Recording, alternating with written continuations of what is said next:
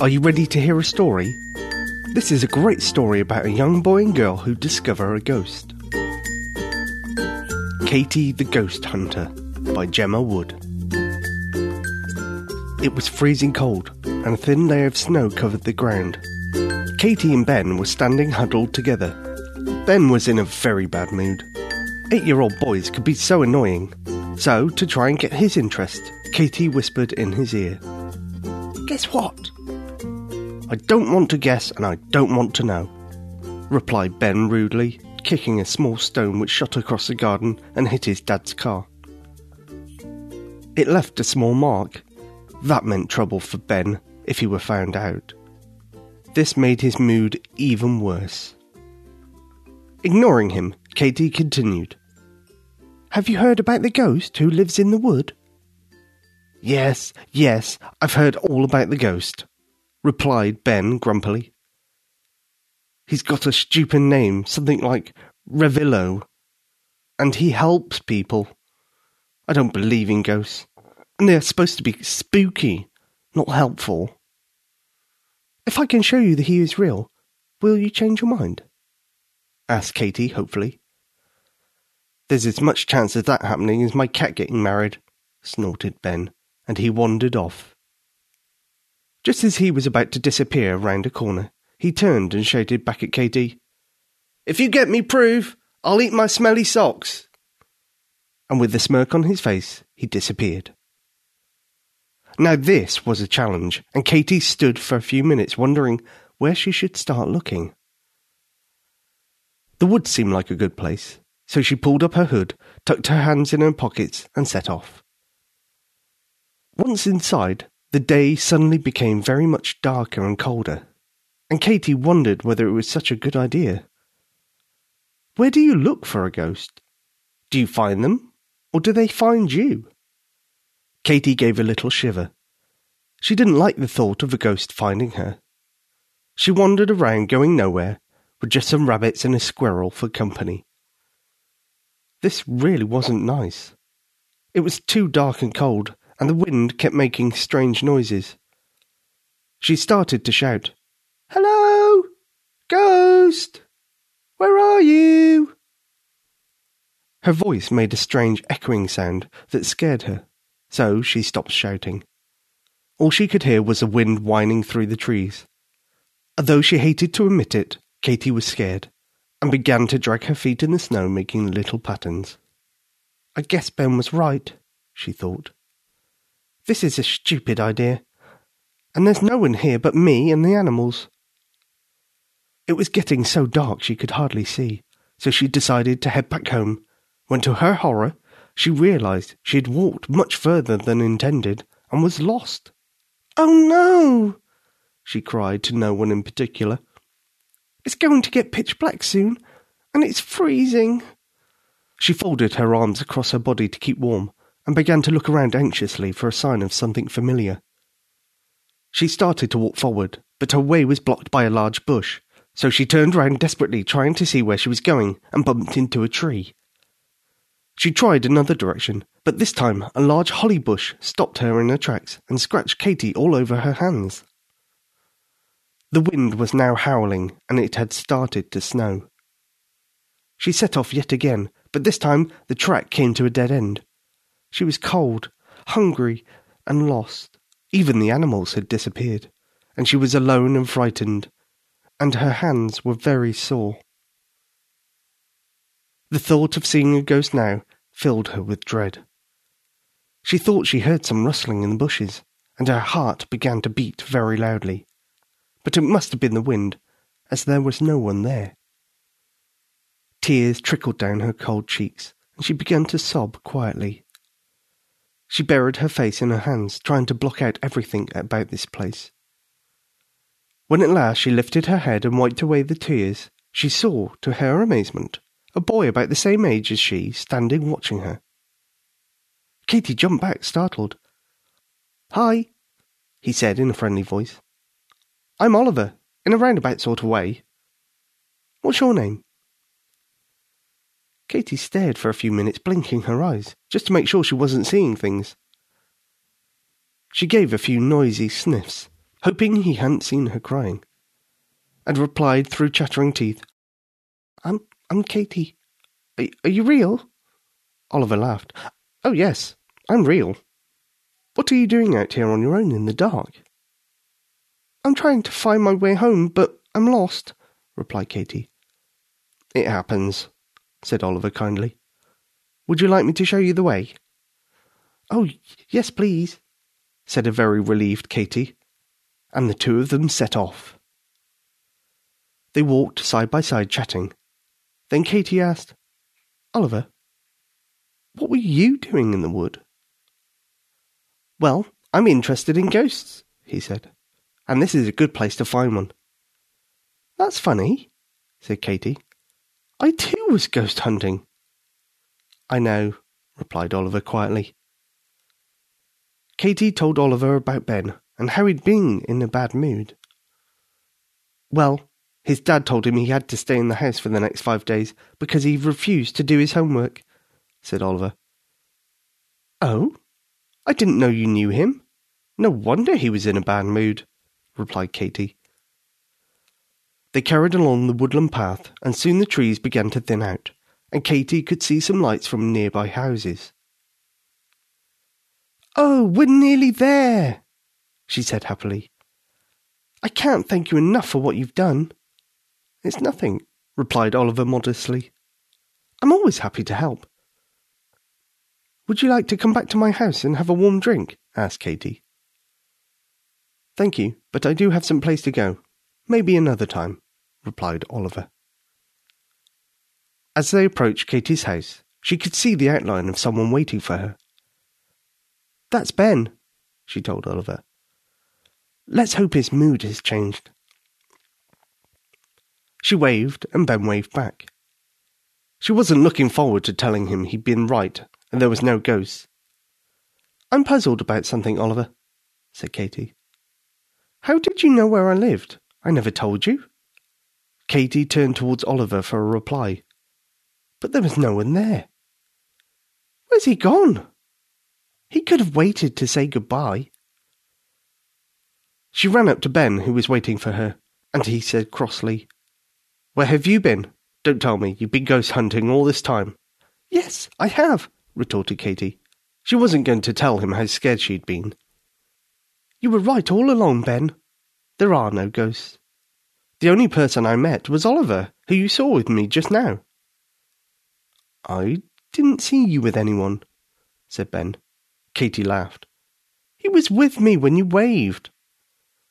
Ben looked at Katie curiously. Katie, when I waved to you, you were on your own. No, I wasn't, shouted Katie. I was with Oliver, and he helped me find my way home. He knows you because he told me something about you, your dad, and your homework. Katie, I, think the cold has affected your brain. You were on your own, and I don't know anyone called Oliver. Katie said in exasperation, Come with me. I'll show you the exact spot where Oliver left me. Perhaps from where you were standing, you couldn't see him. Katie and Ben walked back to where Katie last saw Oliver. It was just about here, she said. Well, replied Ben, I would certainly have been able to see him if he was standing here. Katie began to get upset.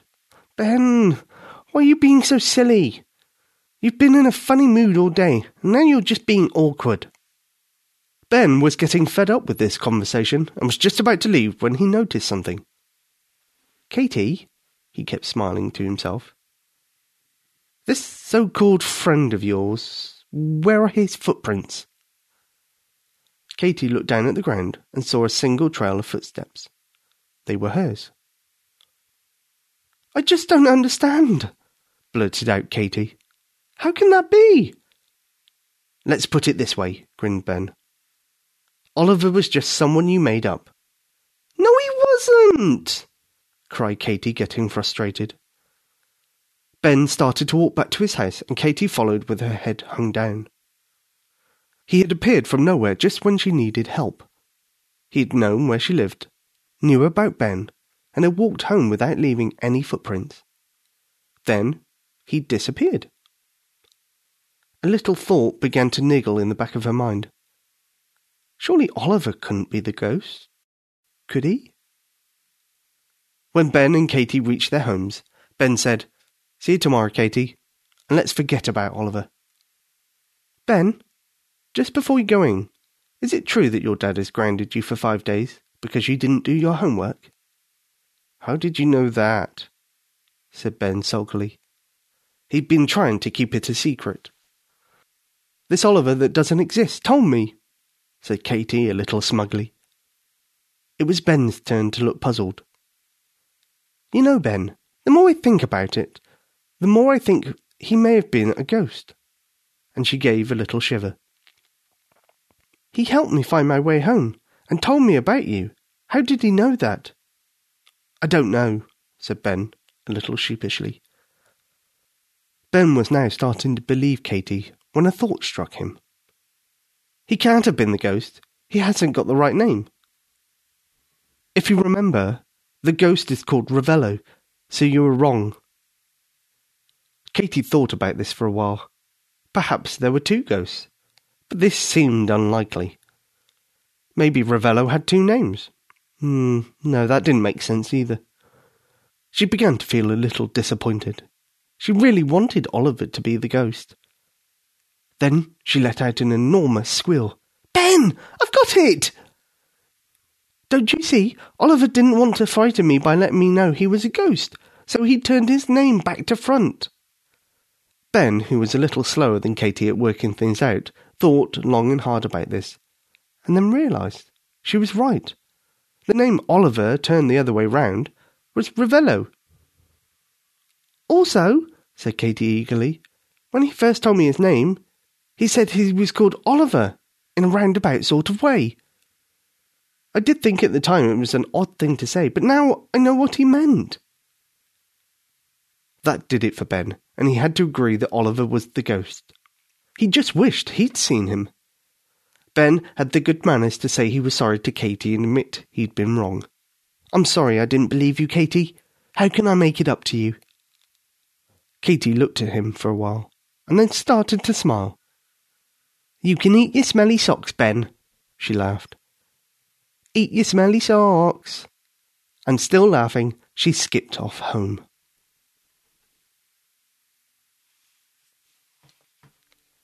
I hope you liked that story, and if you did, please leave us a review on iTunes, like these wonderful listeners. This one from Anne the Song Played On from the United States of America says, Lovely stories. My four year old daughter Amalia and I love listening to these stories before bed, first thing in the morning or on road trips. The stories are lovely and wonderfully age appropriate. My daughter loves the narrator and has been asking to write a review for ages. Thank you for such great entertainment. Thank you for leaving a lovely five star review. This next one from BunBun14, also from the United States of America, said, Sweet podcast. My five year old and I love these stories, especially at bedtime. I've fallen asleep to them many times, which brings me to a suggestion. The man's voice is very soothing and helps my daughter fall asleep. I noticed a female voice recently, so I'm not so sure if he's gone Hopefully not. The female voice is very sweet, but a little stimulating instead of sleep inducing. Maybe if stories were read a little slower or quieter, it would make all the difference. I certainly haven't gone bun bun. We'd like to have a range of stories here on Storytime, and Chelsea's narrations are here to inject a little bit of energy into an otherwise sombre podcast. This next one, from Johns74, also from the United States of America, says five minutes sleep. My four, nearly five year old, falls asleep within five minutes. It's like a documentary for kids. I love it. Thank you so much and keep up the good work, John. Well, I hope that doesn't mean your five year old is bored with us, John. This next one by Collier and Frederick from the United States of America says two thumbs up and five stars. We love your stories. Keep writing and sharing them, please. This next one from 1975 Mum, Australia, from Australia says, Terrific! My daughters Amelia, Lara, and Sarah listen to Storytime podcasts every night in bed as they fall asleep. Lara thinks it's terrific, and her favourite story is Watch Out for the Bears. I think it's great too. I get a little break as they listen. This next one from AWSY for the UK and Northern Ireland says, Fantastic stories. My little one loves these stories very much. Please keep on making them. Thank you. You're welcome, AWSY. This next one from Topo Tales from the USA says, My four year old loves this. We love listening to these stories. My four year old is a big story girl but cannot yet read, and her mummy has to do other things sometimes. She turns five next week and is more interested than ever. Well, happy birthday, and I'm sorry I couldn't read this review any sooner. And remember, if you're on Instagram, use the hashtag I'm ready for story and take a selfie so that we can see what you're up to when you're listening to Storytime. And head over to bedtime.fm slash support if you'd like to make a small donation to keep the stories coming. Thank you and good night.